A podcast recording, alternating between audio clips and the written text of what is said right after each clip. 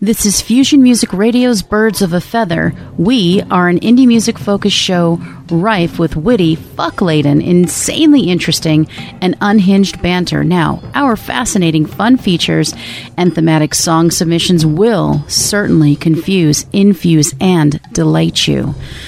And you're asking, well, who is this crazy lady that's talking? Well, as you know, I'm Christina Baldwin, vocalist for the band Ascent. I'm out of control. Bad. The North Star with Spanish eyes and a baby face moving in mysterious ways. I'm in the city of blinding lights filled with desire, hoping for elevation and singing a song for someone. Breathe in every breaking wave. It's the sweetest thing. Let's start the unforgettable fire without pride in the name of love. I'll do it with or without you. Gee, after such a lofty introduction, I'll take us back down to earth for the mere mortals amongst us and tell you that I'm Professor Pea Soup, and I'm the type of guy that likes to roam around, you know. I'm never in one place. I roam from town to town.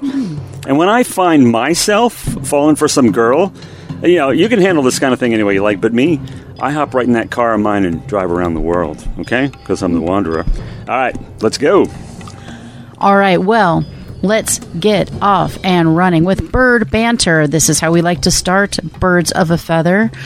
And today, what will we be talking about? Well, I've come up with something crazy and fun, something that we all think about, something that we all do. We all have essential driving songs. Sorry. Right? Every single one of us has some. So let's talk about first, what are some of the essential driving songs that the public at large says are their favorite? And I've gone to, again, this time now was 12 different sources, and here are some of them. So, Talking Heads, Road to Nowhere. Simon and Garfunkel, America. Allman Brothers Band, Ramblin' Man. I mean, come on. Yeah, they got something Lord, there. I was born a ramblin'. I mean, come on. I know there's one going to be there that's probably on both of our lists, but I should have thought of Ramblin' Man because that definitely qualifies. It's a great one. Lynyrd Skynyrd, Sweet Home Alabama. Come on. I love that song. Elton John's Tiny Dancer. Queen's I Want to Break Free. Hell yeah. Prince, Little Red Corvette. Tom Petty, Free Fallin'. Pink Floyd, Wish You Were Here. White Snake, Here I Go Again.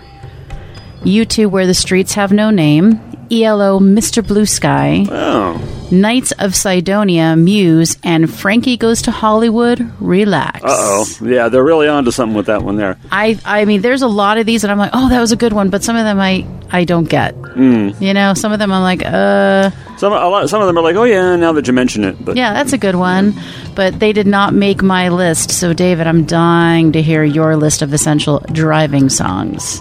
Oh, I go first? Yes, you go first. Oh, okay, because I know you would have said this one. Well, actually, maybe not, but if you thought about it, it's one of those if you think about it. This is, I think everybody's, I'm amazed. Obviously, we're talking kids here because... No, it's multiple sources, honestly. It's all over the place. Okay, how in the ELF does Deep Purple's Highway Star not find its way on there? Okay, that is... it, and honestly, with this one, you know, no ye all concerned that is the driving song of all time. Okay, and for my list, I'm going to go with not personal deep cuts, just mostly fair radio fare that everybody knows. That's what I have to. Yeah, absolutely, because, you know... Because I got deep cuts, too. Yeah, although... I went with radio fare. Although there was a song there I was scratching my head about, I had never heard of before. But, yeah, Deep Purple, Highway Star, well, but this one I think the title is a bonus. The fact that it's called Highway is just a great feature. But thematically, it is so consistent. The verses start with, nobody's going to take my car, my girl, my head. But in every single verse, there's that theme, there's that motif of the driving of the automobile. Nobody's going to take my car. I'm going to race it to the ground. Nobody's going to take my girl. Skip a line, and he says, she stays close on every bend. See, we're still thinking, driving. Nobody's going to take my head. I got speed inside my brain now that I'm on the road again. It's just the tempo of it is the perfect driving pace. And, I mean, the thing's been covered by everybody. Black Mamba, I love them, did it. Chickenfoot. I think it's one of everybody's top favorite driving songs. If they think about it, they're going to go, wow, damn it, the old guy's right. You see what I get for being so young? Because he just named the perfect driving song. And probably number two, again, that a lot of people are going to go, oh, when they hear it. L.A. Woman by The Doors. Oh, okay. That's this great. Is, well, it's not only... It was written for that. I mean, it just... but Or you could say Riders on the Storm, but especially the rocking L.A. Woman.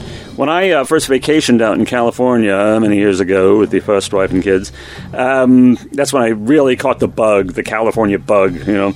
And I had to go out at night on the street, and I was driving on those dark streets. It was so cool, and L.A. Woman was playing, and it's just like, this is California. I mean, this is the absolute ultimate California song, and I've seen it performed by two different bands 4 times. It is just that's one of my ultimate rock anthems, and certainly driving songs. As I recall, one DJ putting it, The Doors is the sound of California by night, the sound of California by day, according to him. The Beach Boys, and who could argue? No, I could not argue. What Beach Boys song? Please, any of them. The best thing you can possibly do if you're going to drive is pop in, like I have this great 30-song Beach Boys set. Just pop that sucker in and drive till your daddy takes your T-Bird away. And that's like the perfect, anything by the Beach Boys, and a lot of stuff by the Doors, but especially L.A. Woman. And a little bit later stuff I have to add to that. Guns N' Roses, Welcome to the Jungle. I mean, it's just that monstrous riffs. It kicks so much ass. And I'm not a fast driver. I drive like a little old lady, not the one from Pasadena. And I don't drive fast. I don't drive fast at all. But that feeling slow. Of driving, just the feeling of eating up ground. I don't like to make noise either. I hate that shit. A quiet, slow driver, like a little old lady, only not quite as old and not quite as much of a lady. But... I love songs like Welcome to the Jungle in the car. And another one, some of the old dinosaur stuff. This is the dinosaur edition. Life in the Fast Lane by the Eagles. Much maligned in Winging It. That's right. And not by us. And like Heart, Barracuda, stuff like that. Just you're behind the wheel and you're dun-dun-dun-dun-dun. Come on. Or classic... prog hard rock fare from the 70s from my school days, like Carry On Wayward Motherfucker or Wayward Son by Kansas, stuff like that. I know there's a lot of newer cute stuff that's good, but that's my old guy list. That's my fossil list. So nice. What do you got? That's a lot of good stuff.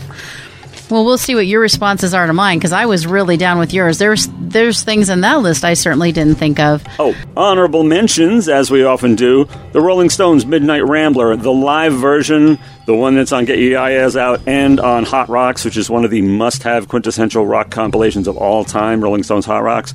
The one that's on there, not the studio version, is Midnight Rambler, forget about it. That is the ultimate driving song. And I think Led Zeppelin, if I had to pick one, Misty Mountain Hop just sounds so good when you're behind the wheel. So those would be honorable mentions for me. What do you got?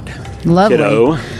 Well, again, I will say have me totally beat on those. Those are amazing. So I went a different direction, but they're my driving songs. One of them is Sweet Dreams by Yes. There is just something about that song. The bass just comes in, and it just gets me going. Nothing like a good Squier bass line, to be honest. So... Take Me Out by Franz Ferdinand. It's a newer, not really new, but newer song. Great, again, great rhythms. Kind of gets me going, gets me excited. And there are 4 songs by Muse. Knights of Sidonia, which appeared on the Essential Driving Songs list. So I recall. Starlight, Absolution, and Our Time Is Running Out. Those are on every driving list of mine. I have to hear them. Synchronicity 2 by The Police. Oh, good one, yeah. I'm telling you. Black Hole Sun, Soundgarden, always. Rock and Roll Fantasy, Bad Company. Radioactive, The Firm. Life's Been Good, Joe Walsh. Every single road trip, these songs come up. Every single time. Rock Me Tonight or In the Dark by Billy Squier, and Renegade by Styx. Oh, man. Those are some... They get me going. They get me hyped up. They get me excited. Honorable mentions, Leave On, Elton John, Beautiful Day, U2, and Judas by Lady Gaga. Wow. Oh, I was going to ask you if you knew that period of Styx right there, Pieces of Eight. That's the tour I saw them on. That was the tour that I saw them on with Angel. Fantastic. and that Renegade. Oh. I was just thinking about that the other day. Well, it's a Tommy Shaw song. He wrote and sings it. But that blistering ass solo is James Young. He's a madman. These guys are absolutely... I mean, you cannot dismiss Styx as a pop group. They rock hard as fuck, these guys. They really do. And, yeah, they got Sweet Harmony, so what? I love Styx, and I'm so glad to see you mention them. The well, Muse, and Billy Squier. You've got to be pretty impressed with me. And Joe Walsh? Yeah. Come on. Especially Billy Squier. I mean In the Dark. Oh, my goodness. Lonely is the Night. Billy Squier, Don't Say No. What a badass record. What a badass record. One I have not reacquired. And yes, I know, kids, I know you can listen to everything all the time on Spotify, but I like having records, and that's one I've had my sights on. Something magic about having records. I get it. I'm telling you, it's your record. Even if it's not physical, it's yours, as opposed to going out and saying, please, can I play this? I know I'm paying for it, but just going out to play somebody else's song, I'd rather play my own. But great list, except for the Muse stuff you sort of turned me on to, and I like them, what I've heard, a lot. But I'm not familiar with any of those songs, but I really did like them. Or maybe, unless they're on the Spotify playlist you sent me. I think they actually are on that. Because the titles didn't stick with me, but I remember thinking, wow, this is real rock. They're good. They're anthemic. Yeah. And I like that anthemic. That when you're driving, you need that, it's like 3 a.m. and I'm driving like cross country, or I'm driving somewhere and I should have left hours ago, and I'm like, I just needed that to pump me up, and those will do it. I have a surprise twist for you on this, though. But those kids out there, honestly, no rock and roll all night. You did it to me on purpose, didn't you? Play it out or not, it still works.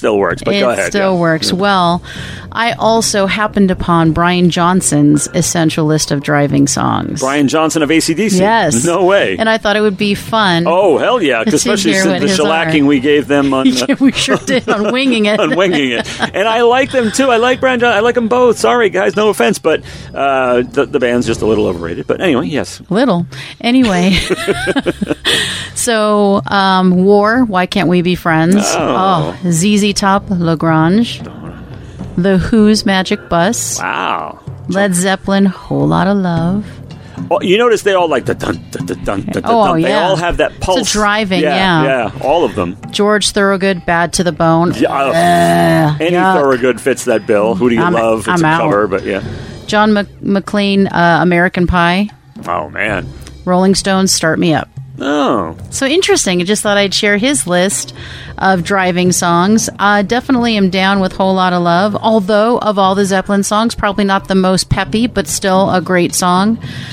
Start Me Up always will get me going. American Pie puts me to sleep. It's like 7 hours long. I'm out. George Thorogood, Bad to the Bone. I'm so out with George Thorogood. I don't get it. I'm like, what's up with that? I gotta go. As soon as I hear that come on, it's quickly hit the button. You mean his amazing vocals don't win you over? And then we go to the Who's Magic Bus.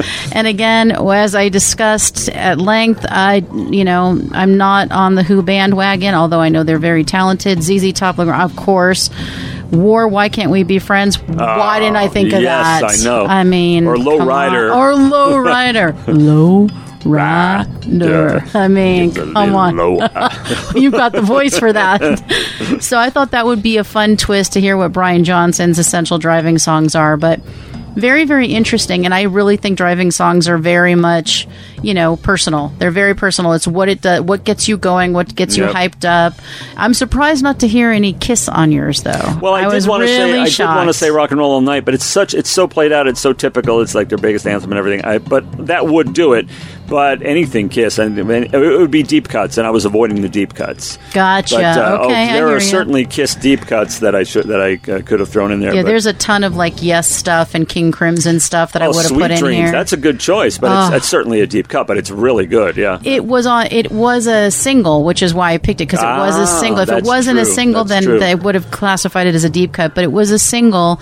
So I thought, well, they may not know what it is. Like, it's on every single time I have it. We have a playlist, and this is Christina's playlist. Wow. It has to be on it. So that concludes our Bird Banter section. Now it is up to you to restate the theme and top 10 details for this week, David. That's a bad move, I think. Is it? Have me do that. Yeah.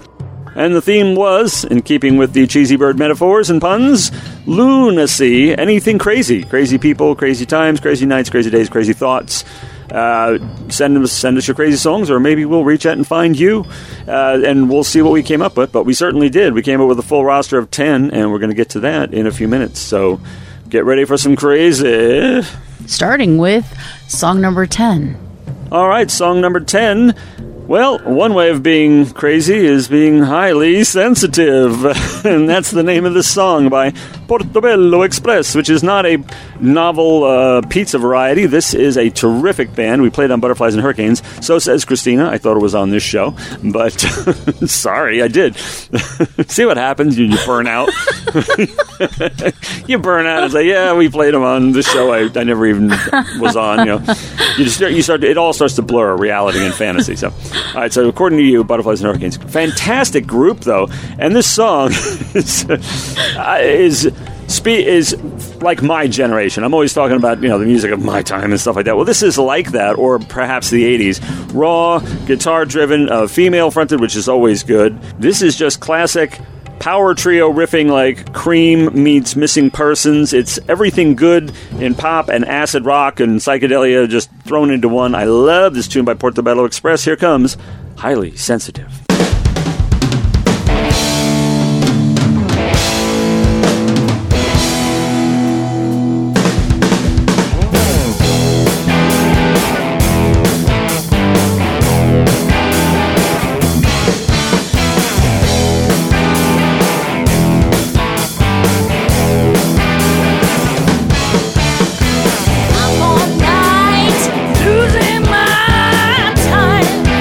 Take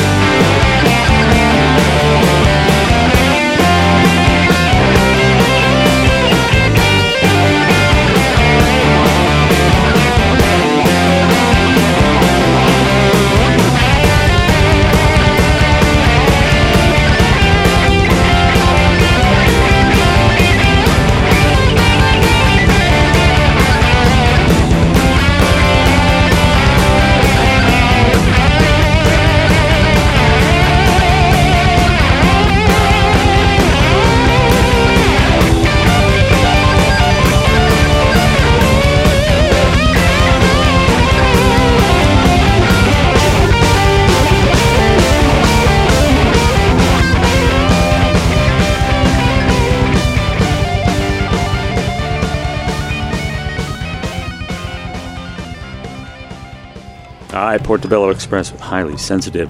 That brings us to feature number one, It's My Turn. For this feature, we discuss how bands or artists were discovered. We know what happens once they hit the music scene, but how they get there. Who was it? What strange twist of fate or personal or divine intervention brought them into our consciousness? We'll talk about a gift to mankind, the incredible Bob Dylan. Now, Christina, obviously, is a little slow on the uptake. She has not learned her lesson not to throw me these plum subjects, because I'm going to do what I did with Diamond Dogs. It's tough love. I have to teach you a lesson, Cookie. I'm sorry. You start me off on Dylan, it's like getting me off on Diamond Dogs. What was that about? 85-minute segment there on Diamond Dogs. So I'm getting what I deserve. Yeah, this is, well, it's for your own good. Okay. And so how was Mr. Dylan discovered? By Joan Baez, another folk rock legend, though nobody has attained legend status like Dylan. Joan Baez should be known to all of you. They were introduced while coming up in New York's flourishing folk scene, man. All the coffee shop hipsters and beard scratchers talking about their novel new ideas. 1961, the year I was born is when this happened. She launched his career by sharing her stage with him, because she was already more of an established artist. They toured together for a few years before breaking up as a musical team and a couple, which they were. The duets performed during those shows are things of legend, such as Blowing in the Wind, The Water is Wide, I Dreamed I Saw St. Augustine. And they performed together on the legendary Rolling Thunder Review Tour, 75-76. And I might mention those performances later on, because they were very electric. But her farewell tour was peppered with Dylan covers because, in her words, quote, they're the best fucking songs we have. They mean a lot to me, and they're just beautifully written. They were created by an extraordinary machine. And, quote, I wouldn't call him a machine, but he's an extraordinary figure, an extraordinary talent. These are half a dozen songs that are believed to be about her. There are various theories about who they're about, but he certainly writes lots of lady songs, such as 1963's Girl from the North Country, Visions of Johanna, 1966, Just Like a Woman, you know these songs, 66 again, Absolutely Sweet Marie, 66, I Gotta Do the Dylan Voice, Leopard Skin Pillbox Hat, which is on Blonde on Blonde. You don't, what is he? You don't own fucking Blonde on Blonde. It's okay. Because he has a copy to give him.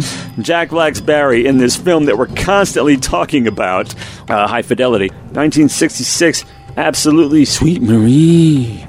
66. 66 again, Sad Eyed Lady of the Lowlands. Beautiful stuff. 69, you know, that with the pedal steel guitar that you can hear already in your head. Grammatically incorrect as it might be, everybody knows it should be lie, lady, lie, but it just doesn't have the same ring. And as we've discussed, grammar and music are not... They're not synonymous. They're not synonymous at all. In fact, they often cannot coincide. Sarah, Brownsville Girl, 1986, and 2009, My Wife's Hometown. How is it I don't know that one? Because I have just about everything he's ever done post-2000, as I'll say. Anyway, but were any of these about Joan Baez? We may never know. Among his incredible achievements, he's won a Pulitzer Prize, a Nobel Prize in Literature, the Presidential Medal of Freedom, and 7 Grammys. Discovered by another artist giving him a leg up. How cool is that? So always support your fellow artists if you can. Next thing you know, they're a Bob Dylan. Now, Bob Dylan's debut album was put out in 1962. Now, a lot of people put out albums in 1962, and many of them are still alive, but how many of them put out albums in 2020? A full-length album of all brand new material, which peaked at number 1 in more than 10 countries and number 2 in the United States and Australia. The Daily Telegraph's Neil McCormick hailed the album as one long, magnificent ride for his most loyal fans. The wise old poet has stirred up a cryptic cauldron of truths and clues, philosophy, myths, and magic. And that's really a good way to put it. LA Times called it a savage pulp noir masterpiece. This is a man who's almost 80 years old now. A vaccine against culture's shrinking expectations. And haven't we talked about how the bar being set so low that anybody can be a big star? They don't have to be able to write. They don't have to be able to sing. They don't have to be able to do anything. For all of his legend status, he still talks like the everyman, only he gets more crazy and more loose and wild with every single record. Even if you don't think you know him, you do know some of his songs because they've been covered by almost everybody, most notably Make You Feel My Love. Everybody's done that song. Mr. Tambourine Man, Quinn the Eskimo, the Mighty Quinn, Jimi Hendrix, All Along the Watchtower, Hello. And incredibly enough, the Rolling Thunder Review Tour, The version they did on that one was more electrifying and more incendiary than Hendrix's. I mean, he was a real barn-burning stuff. Sometimes the covers of Dylan have gone rather badly, as in the case of Guns N' Roses' Knocking on Heaven's Door. Oh, no. Hi, hi, hi. I'm out. Oh. I'm out. You know, I mean, I'm all about individual liberties, but maybe one little constitutional amendment to keep Guns N' Roses from doing covers ever again for the greater good. What do you think? We put on a referendum. Let the people decide. I'd sign a petition. I'd sign up for that, yeah. And you look at Bob Dylan, you can tell this is an old guy. But in his heart, listen to his music and see. And a lot of people don't like his voice, and he's had several over his career. But I do urge you to listen to Bob Dylan again, if it's one of those things that you've just kind of written off and said, nah, I'm out, I don't like the sound of this guy. Before he became a real rock and roller, in 1965 at the Newport Folk Festival, he scandalized the coffeehouse beard scratchers by playing a Fender Stratocaster on stage, and everybody was like, no, you sell out. You're supposed to play acoustic and sing, protest songs. And he's like, I'm going to do my own thing. That's what he's been doing ever since. Defying age, defying retirement, the master of the story song. I mean, Chuck Berry was doing it first, Johnny Cash around the same time, but nobody has put it down like Bob Dylan. Many of them first person. He's in it. It's me. He's doing it himself. Warts and all, a human being with all of his foibles. Sort of an Elmore Leonard, Quentin Tarantino approach. People who are living on the fringes, not necessarily the most law-abiding or the most making the best choices. We totally believe every one of them when he tells these stories. Of late, he's been telling historic accounts. The album Tempest and the title track, in fact, is 17 minutes about the sinking of the Titanic. No chorus, no repeats, all new words for 17 straight minutes. And the brand new album has another 17-minute epic, that's a second disc, that comes with it about the assassination of John F. Kennedy. I mean, that is, that's a pretty astounding thing to do, called Murder Most Foul. That was a single, too. So this is... You really got to check out Dylan, old and new, if you have somehow missed him. So, yeah, do dive in to check out Bob Dylan. Well, we learned an important lesson tonight.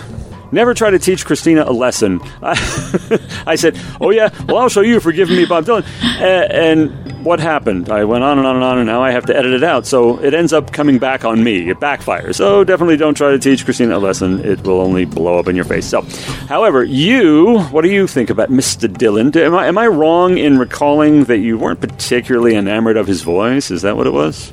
Yeah, I think he's a fantastic poet. Obviously, he's a legend. For me, unfortunately, his voice is legendarily bad. I just can't listen to it. It's really hard on me. I like to hear other people cover his songs because I think they're pure poetry. I tried so many times. I can't even tell you. But no, I don't like his voice, but he's one of the best songwriters that ever lived. He's responsible for Jimi Hendrix, who I've mentioned on a number of occasions, not really the best singer in rock history, although a very, very fine songwriter. It was listening to Dylan that inspired Hendrix to get over his reluctance to sing and actually do his own vocals, because a lot of great guitar players have singers working for them. Santana, Robin Trower, a lot of these guys just don't do their own singing. But Hendrix decided he would, and it was largely thanks to Bob Dylan. So you'd actually prefer Hendrix over Dylan, as vocally and speaking. Maybe we don't want to encourage that. There's some people I think should just be songwriters and kind of, be in the background doing their brilliance and letting somebody else do the singing who, is a singer. Like Bruce Springsteen, I get it. And they've each been covered by a great many people. In fact, some of their better known songs are actually covers. So yeah, the two of them, I think they have that in common. That's about all they have in common. But yeah, again, I have lots of unpopular opinions, and I'm sure that is definitely one of them, but it's the truth, and I do not lie. It's okay. We don't mind. Don't worry. We'll edit that. We'll cherry pick that segment. And speaking of cherries, weren't you just about to tell us something? What? Okay, I don't have to say that. It sounds like you're sitting here for some sexual discussion about losing my virginity or something. Well, weren't you about to tell us about your cherry? No, that actually wasn't where I was going at all. So song number 9 is by a band called Cherry Bomb 13, and in 2016, Ascent did a Northwest tour. We shared the stage with Cherry Bomb 13. It was an absolute pleasure, and we keep hoping to get back to Oregon to play again with them and the other few bands we played with while on tour. They actually submitted a song called Crazed, so obviously fits the theme. And they are, as I mentioned, in Portland, Oregon, and they are a rock band. So we were impressed with the showmanship, tightness, rock star energy, and command of the stage that they showed us in 2016. And this song combines 80s metal guitar riffs with vocals reminiscent of Ian Astbury of The Cult. Their swagger jumps out of the speakers with wailing lead guitar and killer female bass. This is Crazed.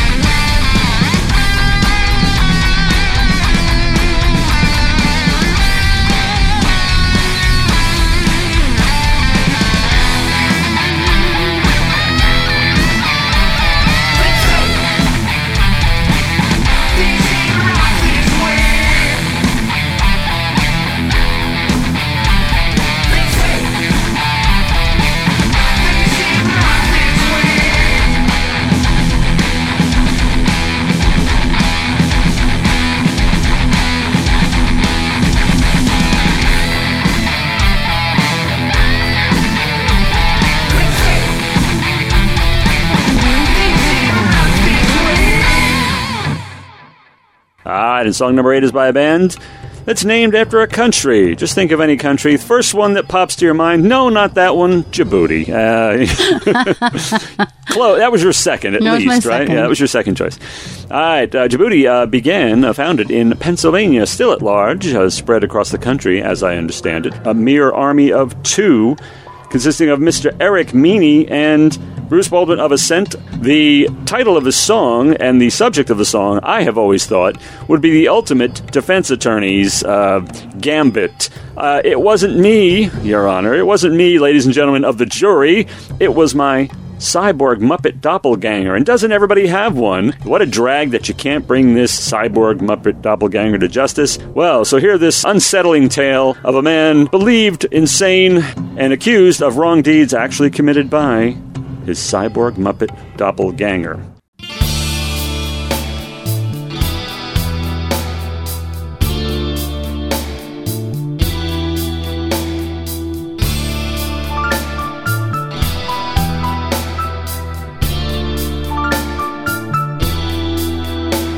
They said it would all be okay.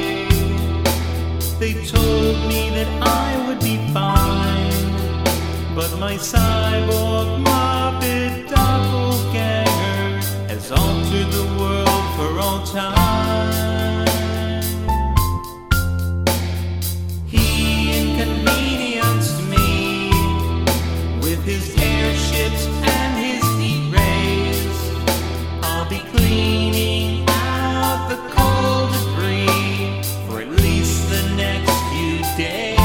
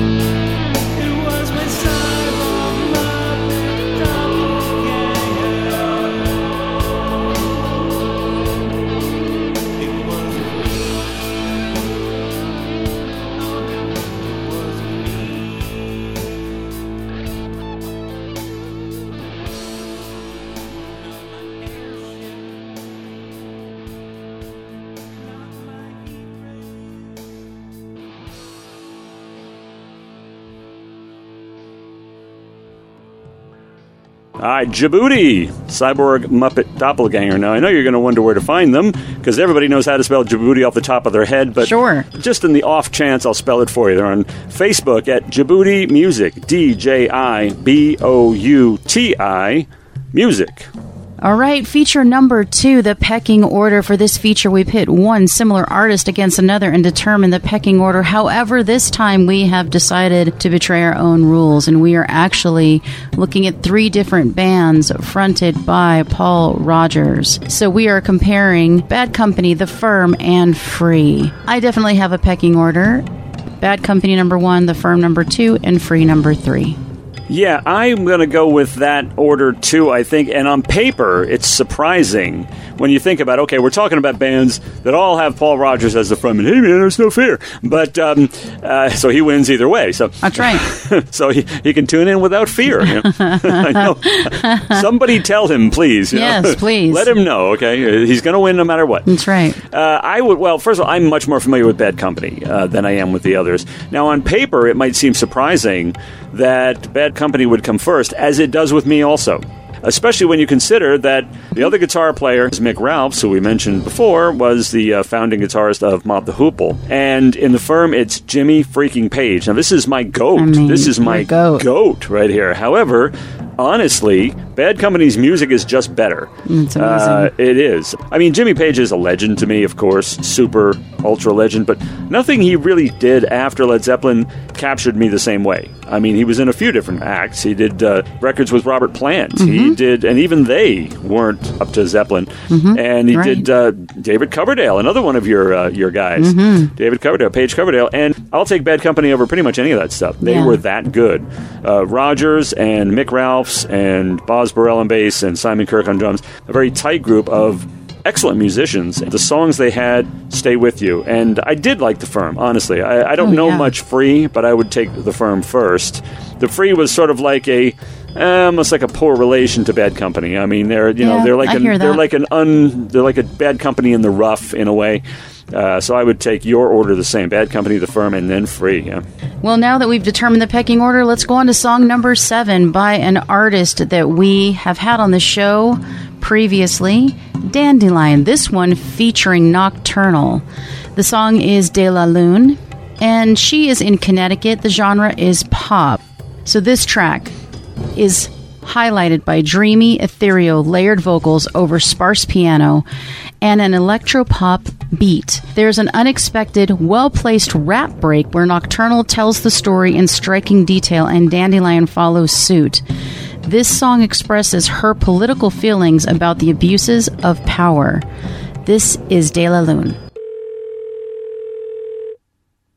We're sorry, the number you have dialed is not in service at this time.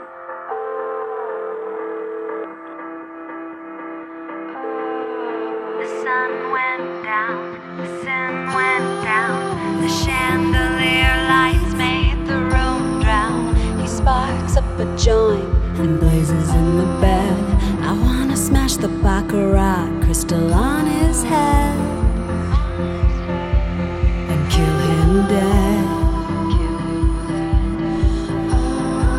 I know that I should take the money and run, and all the while this has been really fun. I think my soul may expire next June.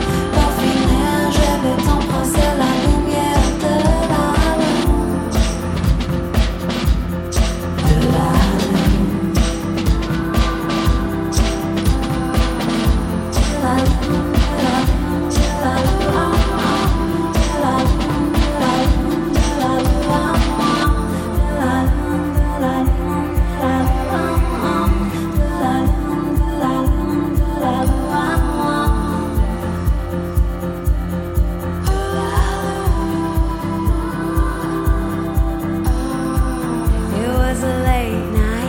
Scrabble game night. I climbed into the limo and I didn't fight. He tells the driver go, and then we hit the road as he is popping up the bottles of Buclico. I know that I'm guilty like a witch on trial. I threatened to expose all of him that is vile. He grabbed me by the throat and shut my tune. Je te envoie to where I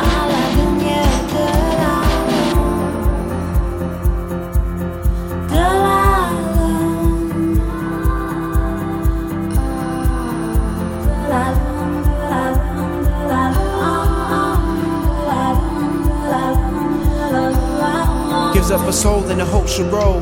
Then it takes a toll cause her heart he stole. Felt like a queen but she knew too much. Started off slow then it grew too much. All in his biz and the politics. Saw her all firsthand how they lobby rich. With kiss and tell so she probably snitch. Grabbed her by the throat and he called her bitch. Nervous in the limb she ain't walking right. Knew too much pillow talks at night.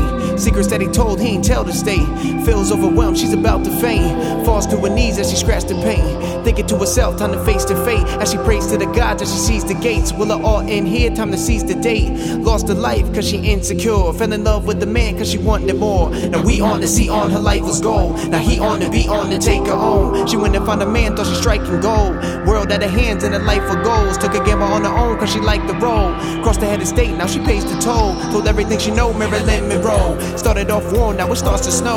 Secrets that he told finally start to blow. Everywhere she goes she got no control. Would do anything just to make it stop. Everybody see the man that she hates on Fox. Falls on her back as she faced the clock. Start to lose the breath as she prays to God, facing death. You're obsessed with the mess, you don't want to hear the rest. Cause you tease and you bruise, I accuse and I lose. And I'll never figure out why I'm here, why I stay like a statue just to please. I have dreams where I'm running in place to your face. Pull my hair, hurt my pride, it's your nation that you lied. And your wife and your kids are oblivious. Your touch is just too lascivious. And sometimes I'm feeling devious, like I have been acting previous.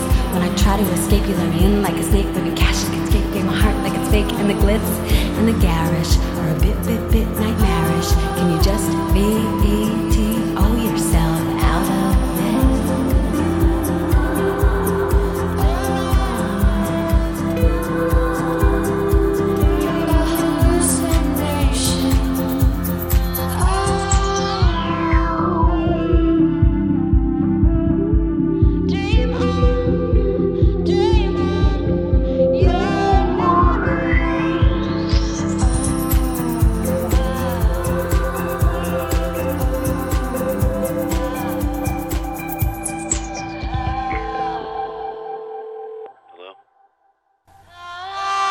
That was Dandelion featuring Nocturnal. You can find Dandelion on Facebook at DANDELYIN.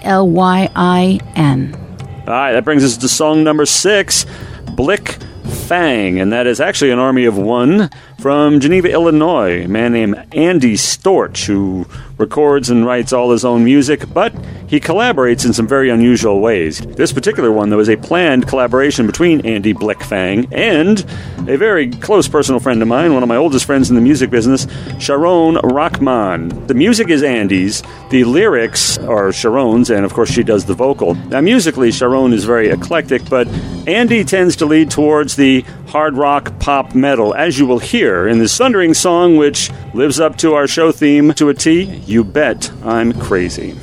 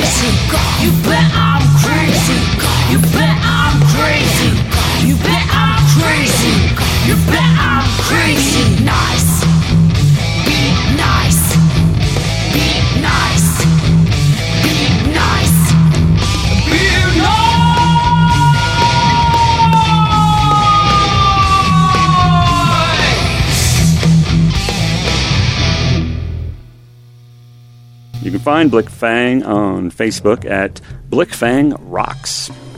It's time for History Strikes Back, a regular feature of ours, and for this one, as you know, we travel back in time to a particular year to review bands, music, charts, and pop culture, world events for the randomly selected year, and this time, the random number generator spit out 1999. You know the song that actually came out much earlier, so what really did happen in 1999? Well, first of all, the most important thing, 1999 was designated the International Year of Older Persons. Well, they've got something right, okay? So they're throwing a bone to us fossils here, get it? Apart from that, there were a bunch of disasters and ugly... throwing a bone to the fossils. I did you just say do that. Sorry, it was spontaneous. I'm sorry. I liked spontaneous it. Combustion. I really enjoyed it. So they got that right. But apart from that, there are a bunch of disasters and ugly happenings that I'll spare you. But I did find a few items that aren't too depressing. All right, on New Year's Day, that is not a U2 song cue, Christina. I was going to say. Don't start singing. Actually, you can. It was very close. Unless it was released that year, in which case we will sing it. Okay. That's which true. It wasn't, though, but it no, wasn't. It was they had not. Moved far on.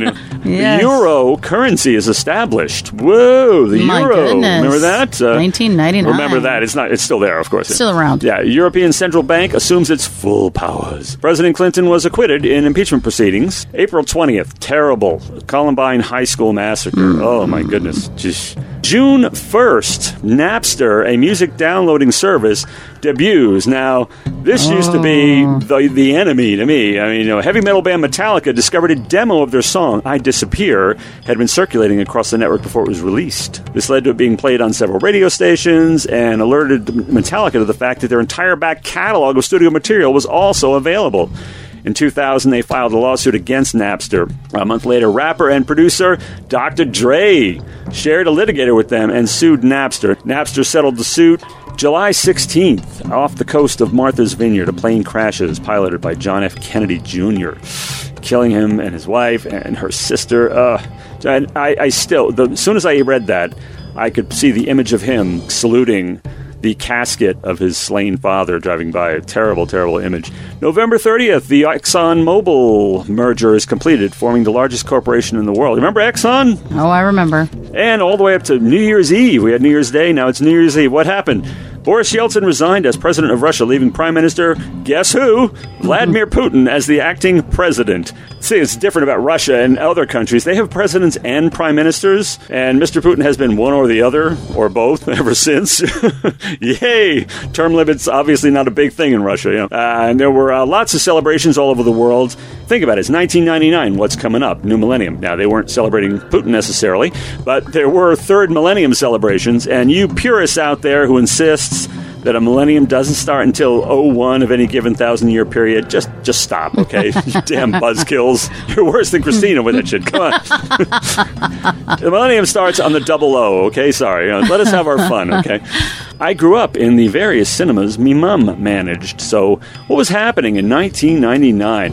Number one film, Star Wars Episode 1, The Phantom Menace. I think it was the last Star Wars movie I ever watched. Yeah, me too. Yeah, I gave up on that. The Sixth Sense, nice. That was great. Toy Story 2, The World Is Not Enough. That's a James Bond picture with a song by Garbage that we might see later on. American Beauty, interestingly, the director of American Beauty, which is not exactly anybody's idea of a slam-bang action flick, went on to direct Skyfall. That was Mr. Sam Mendes. That is an amazing movie, American Beauty. Is it really? I have never seen it. It's horrific and gripping and heartbreaking. It's so good. Wow. Austin Powers, the spy who shagged me. And Midsummer Night's Dream also came out that year. The one with Kevin Kline and Michelle Pfeiffer. Loved that one. Kevin Kline in anything. And hey, a movie you turned me on to, bless your little heart, South Park, bigger, longer, and uncut. Blair Witch. Blair Witch Project. There's the movie.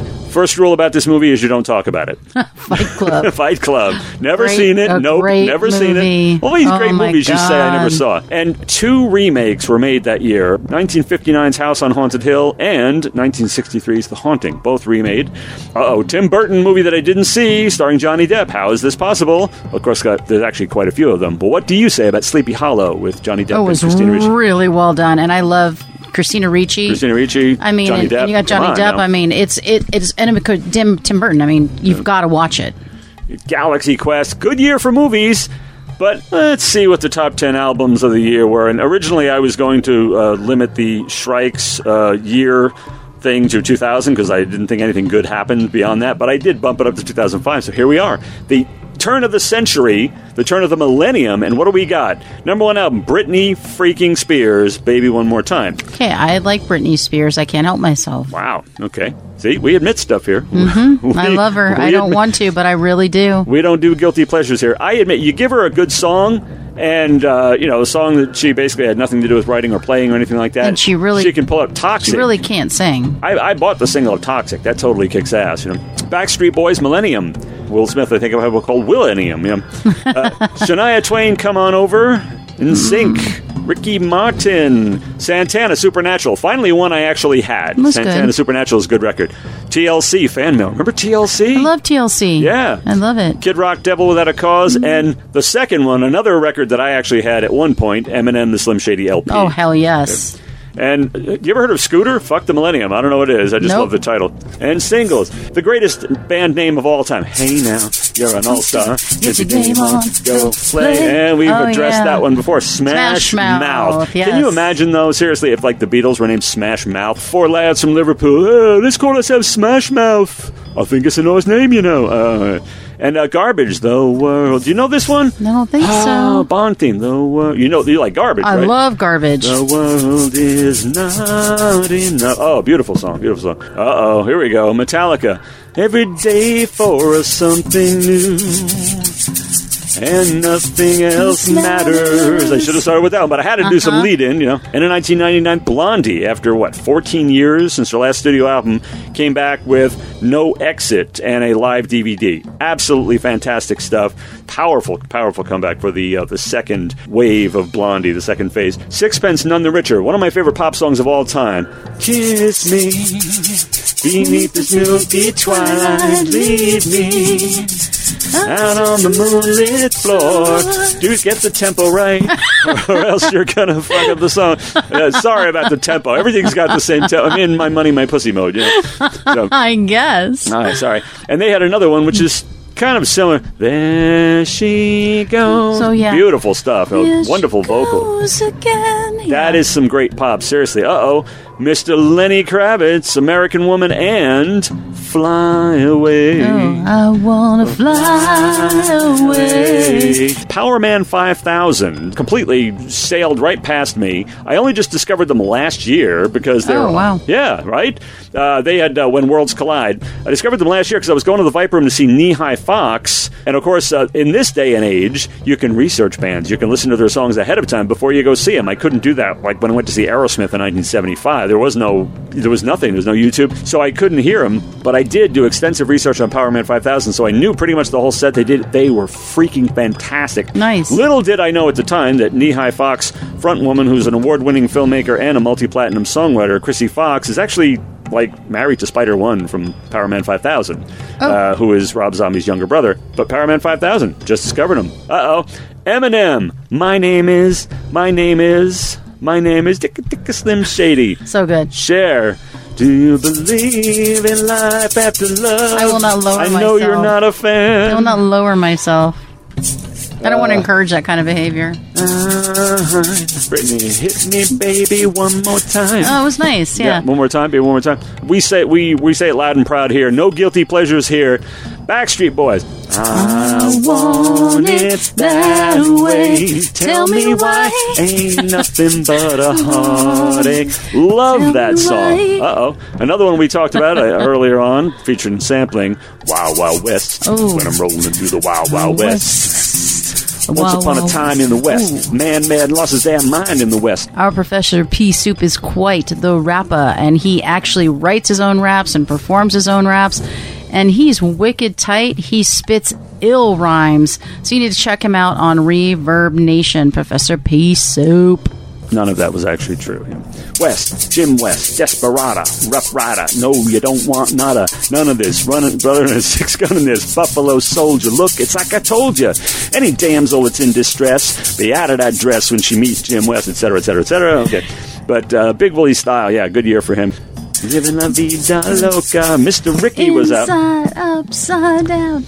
Living la vida loca. He was so hot then. I remember. It was all about him. It was. Oh, and the video, the dance, the whole bit. I read the Billboard Hot 100, and I knew maybe 10 of them, honestly. I somehow missed all that stuff. So, but, music was kind of on its fizzling out a little bit, but we managed to wring a few good tunes out of it and some interesting movies and everything. So, 1999, the turn of the millennium. That's what was happening, and I certainly remember it well. We were all sitting around wondering, oh, big news. What's going to happen? Y2K. Yeah. Remember that, kids? I remember. What was going to happen? What's going to happen? Is the world going to end? Is everything going to blow up? It didn't. I wasn't panicking, but honestly, there was some reason to think there could have been some trouble. So while there were celebrations all over the world, as we were saying, everybody was kind of holding their breath, waiting for Y2K, which, of course, became the subject of a number of songs, one of them by Big Willie style, but an amazing year, and I'm sure it was only 20 years ago, so most of you were probably there. So yay, kids, you can finally share something with the old guy. And from 1999, we deviate and we go to song number 5 by a band called Kill Frenzy. And this is their second time on our show. Lots of second times today. And the song is called Controlled. They are from Cape Town, South Africa, and they are thrash metal. Now, remember, when we put a call for submissions, unless we specify it, we don't care what genre you are.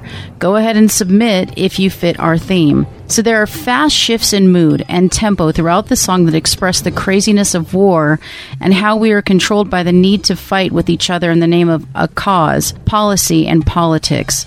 The double kick metal drums stir up visions of wars fought both internally and externally. The growling vocals bring this rage and torment to life. Here is Kill Frenzy with Controlled.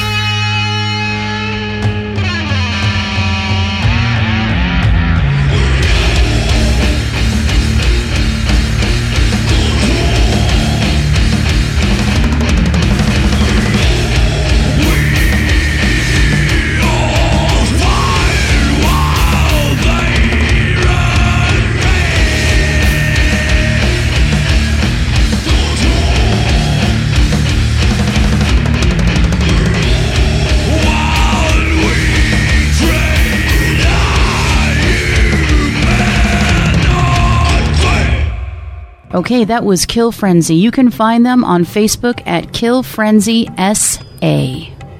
All right, that brings us to feature 4, The Partridge Effect. And for this feature, we look at family bands, brothers, sisters, dads, moms, any of that sort of thing.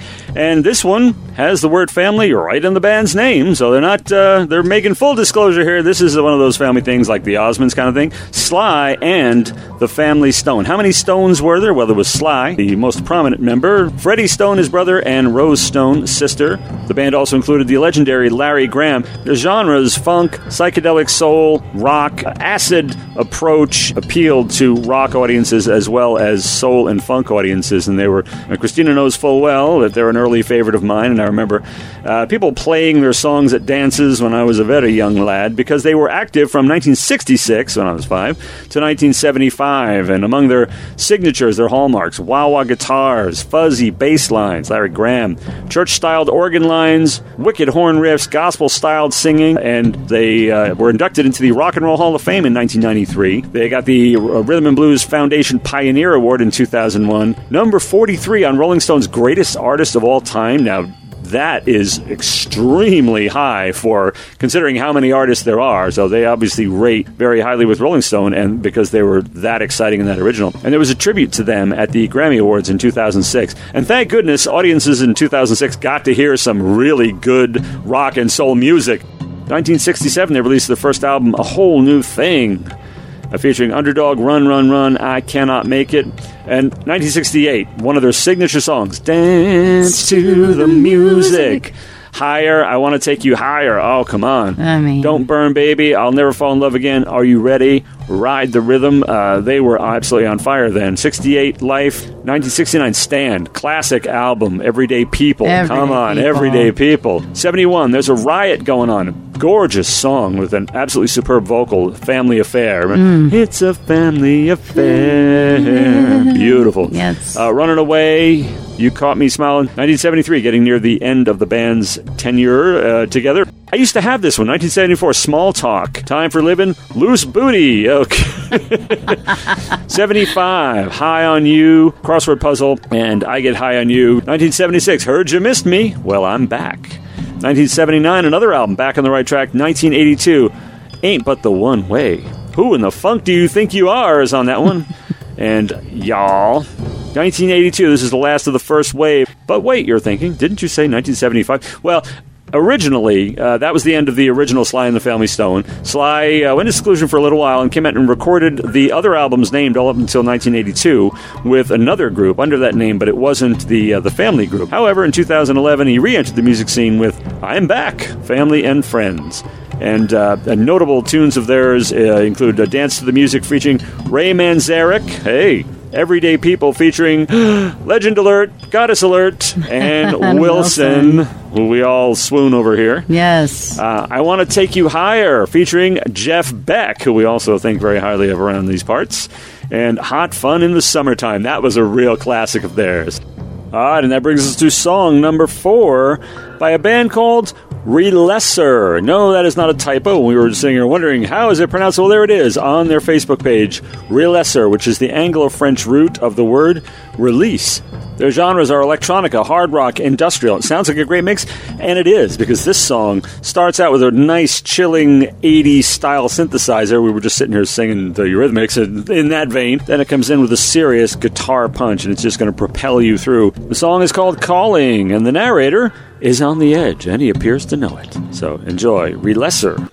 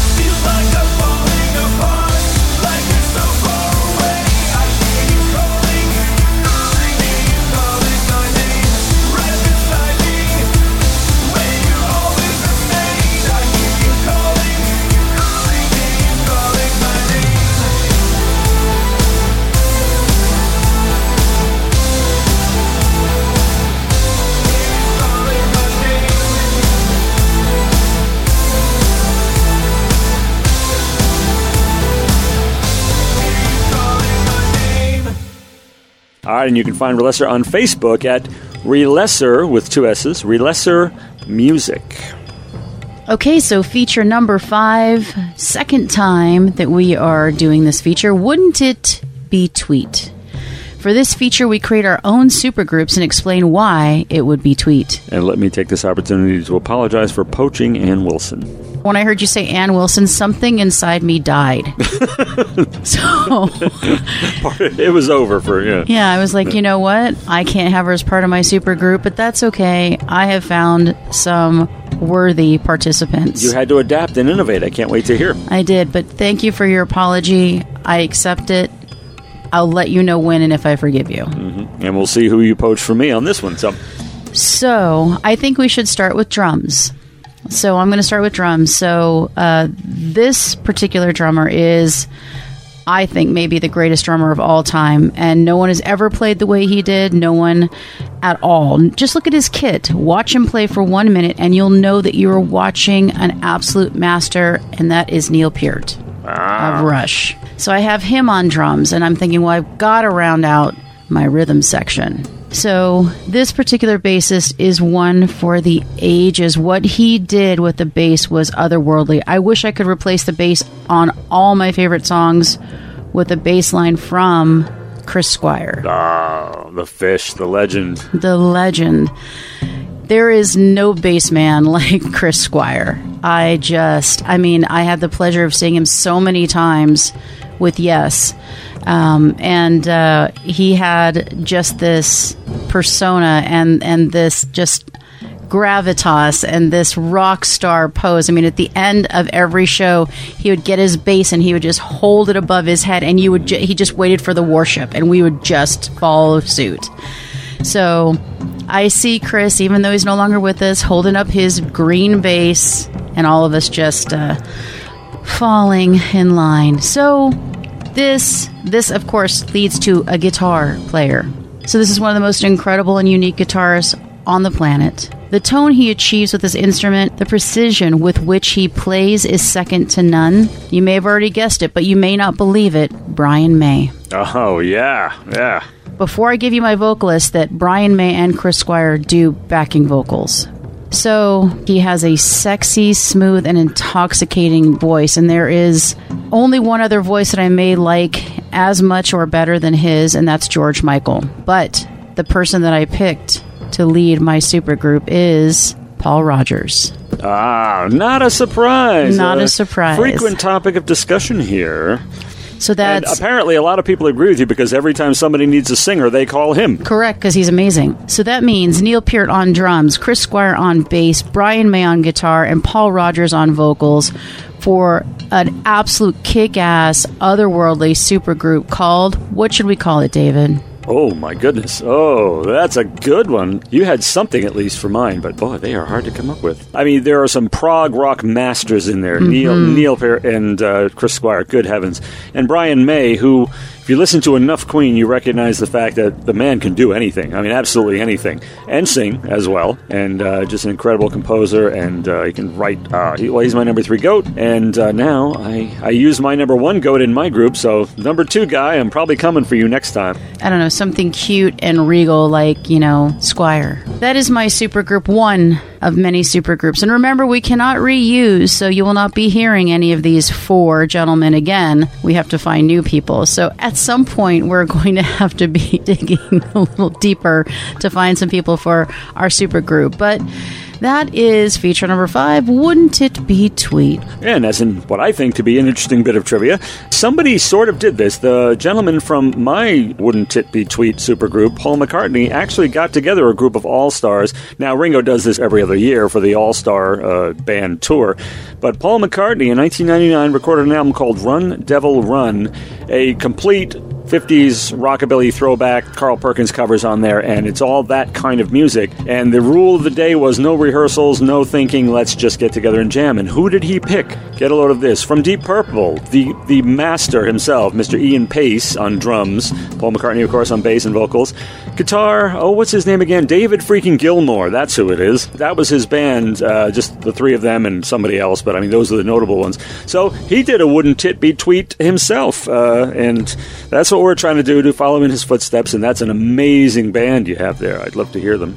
All right, song number 3 by a band called Autumn's Descent from Indianapolis. Their genre's modern electronic rock, metal with industrial and gothic overtones. Why does that fit in with the lunacy theme? I just don't know, but it certainly does. It does. And I love this. It's crisp. It's snappy metal.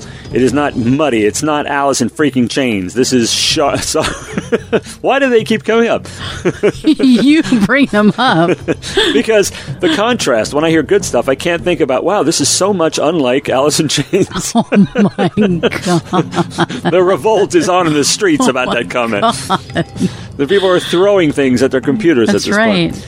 All right, it has this really cool 80s, 90s metal sound, but for a kicker, really beautiful 60s style harmonies. I love this track by Autumn's Descent, and it's called Disillusioned.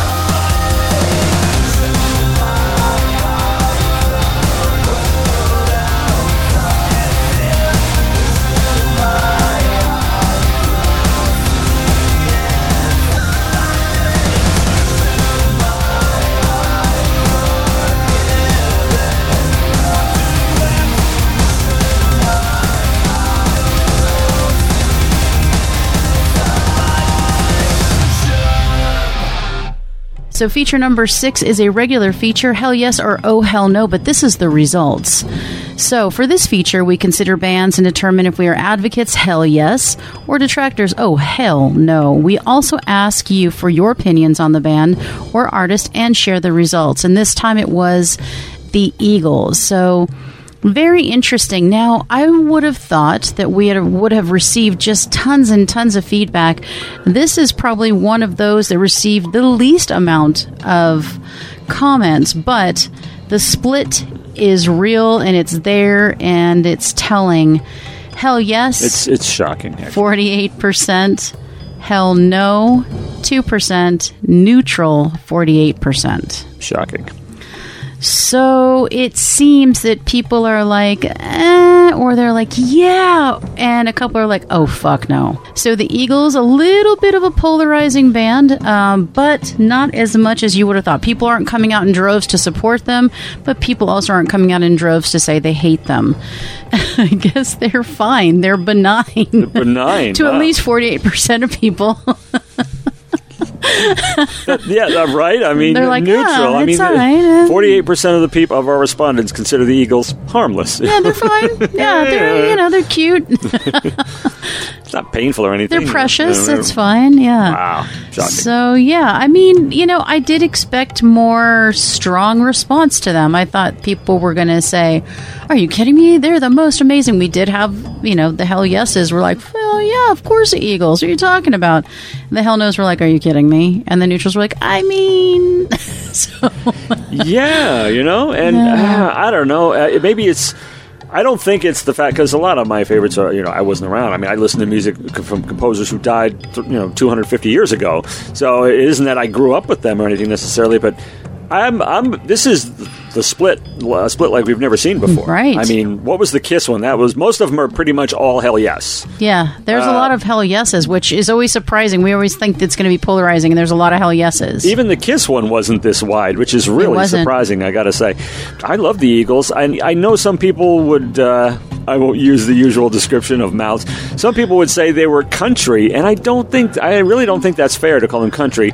Not even the good old country. I think it's kind of folk, it's kind of rock, it's soft rock, it's slightly southern inflected, but thankfully without the twangy accents. And, you know, this is a group with numerous lead vocalists, which is always a real plus for me. Yeah, they did, some people like the Joe Walsh era because they rocked a little harder. Don't fact check me on this, please, but this is what I was told, that the Eagles had the #1 and #2 best-selling albums in the United States, the Greatest Hits Volume 1 and Hotel California. That doesn't necessarily mean it's good, because we have a lot of shit that sells millions and millions of copies. But I'm surprised that many people are down on the Eagles. These are people who wouldn't turn them off on the radio but wouldn't buy the records. Mm-hmm. And somehow the Eagles have sold a ton of records, so a lot of people must like them enough to keep them in business. So, well, I think there is a lot of crossover. I do think there's a big country element to them that I do not like. It leaves a bad taste in my mouth. Although, I will say, when I heard the songs that are what I would classify as country, I was pretty young, so I have an affection for them. Not all of their stuff, but there are some seriously country shit. And I think that's a good thing. So they have the country, they have the rock, they have the easy listening. And I think that is where their popularity is they're hitting all these different marks. And, you know, I mean, that is a genius marketing tactic. It makes perfect sense. But for me, if you're rock, I want you to be rock. If you're country, I want you to be country. I don't own any Eagles albums. Oh, I have a few. It's interesting that one of the songs you picked as your driving song was by Joe Walsh, of course, apart from the Eagles, a solo work, which they actually do perform some of his solo stuff live, oddly enough. I mean, you wouldn't expect them to do when they're playing together. But they certainly rocked more when Joe Walsh came on board. But I never, it's a perception thing. I never thought of them as country. Even when I hear, like, you can't hide your lying eyes, I don't think of that as country. I think of it as, you know, soft rock. It must be because of the accents, their lack of accents. Yeah, maybe. I mean, it's soft rock to me. I like the Eagles. I like the soft stuff. Come on, Take It to the Limit. That's a classic. That's a great song. Yeah. Multiple singers, multiple writers. I find that fascinating. I do have some of their stuff, so I'm hell yes with the Eagles. Absolutely. You're neutral. Face it. You're neutral. I'm good. Yeah, okay. They're good. So our homework is coming right up. So we'll see what you think of our latest and greatest. This is probably going to be another polarizing one, I think. I think so. Don't show your hand, David. We can't tell them what you think. Not I. So song number 2 is by a band called Bikini Cigarette. The song name is War. They are from Portugal. This is alternative rock. I have to tell you, I love this one. This song is the intersection of heavy blues and hard rock. It is profoundly emotional and communicates the trauma of war. The guitar has a gritty tone demonstrating the knowledge of blues idioms and metal sensibilities. The male lead melodically communicates the anger, fear, and uncertainty of a soldier summoned to fight a war they don't believe in. There is a spoken word letter from a soldier to his loved one, and it invokes Henry Rollins. This song is heartbreaking and insightful. This is Bikini Cigarette with War.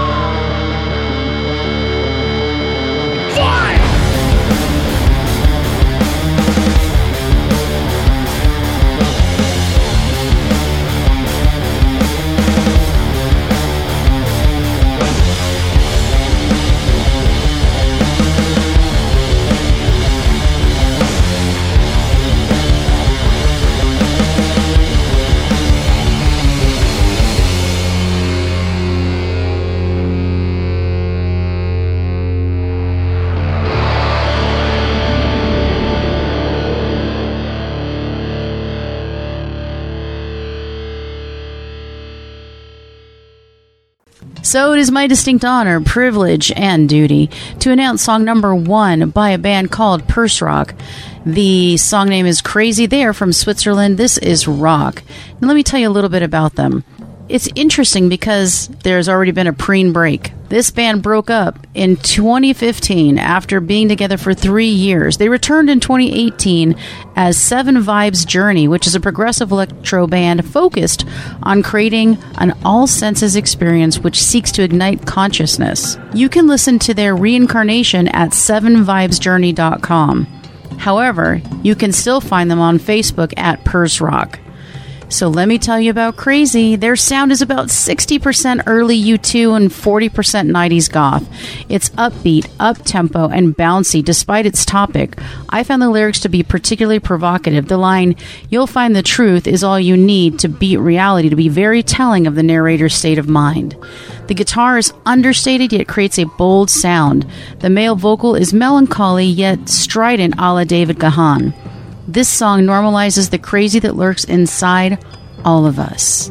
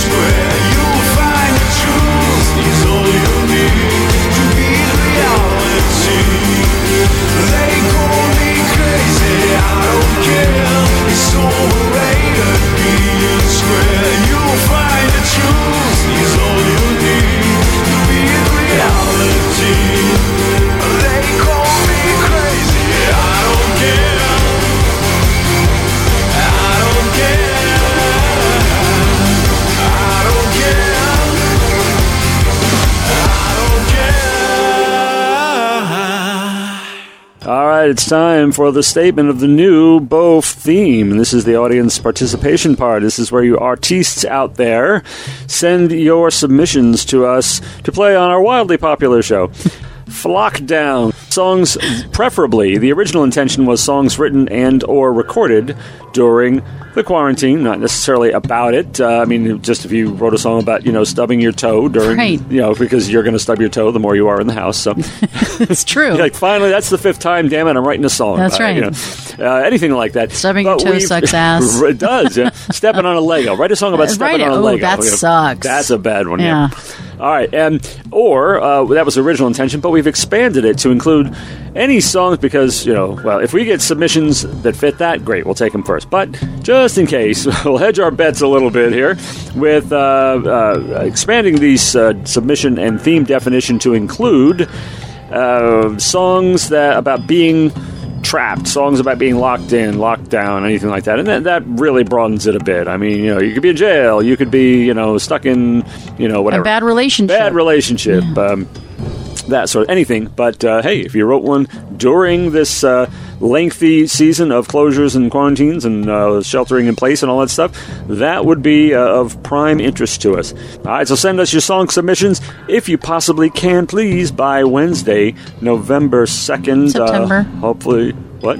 You said November. Oh. So. You skipped ahead a few months. Okay, so we're not that casual.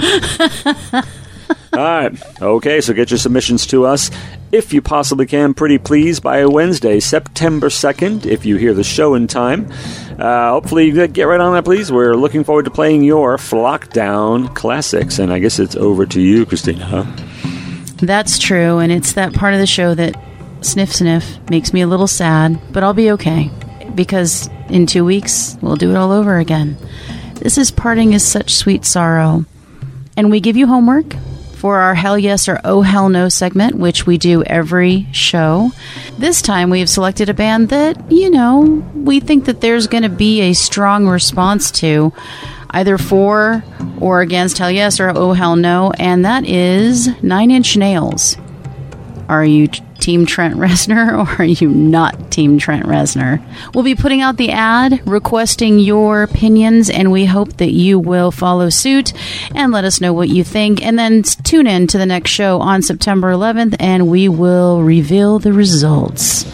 All right, so it's time to wrap this puppy up in a neat little blanket. As Christina said, the next Birds of a Feather air date is September 11th. The next Birds of a Feather Winging It airs on September 4th. So you listen to that one first, preferably. Yes. And then the following week, the next Birds of a Feather. And you can hear Birds of a Feather on all sorts of platforms: Apple Podcasts, Spotify, Spreaker, iHeartRadio, Podchaser, CastBox, something I can't pronounce, and more. And there are just so many out there. Stick with Apple Podcasts, Spotify. It doesn't matter, but whatever's convenient for you. And you can also listen to the Surge Master Sessions, Butterflies and Hurricanes, and Butterflies and Hurricanes Indie Insurrection, the Hildrant Radio Show, In Details, The Tilly Riddle Show, Flowing Backwards with Ian Moss, and a bunch of crap I'm involved with, and Audrey's Mixtape Show, and the Soup Kitchen, I guess, and Shock and Awe also on FusionMusicRadio.net or any of the platforms mentioned above, unless, of course, they're not on there. And that only leaves for you to say, let's get the flock out of here.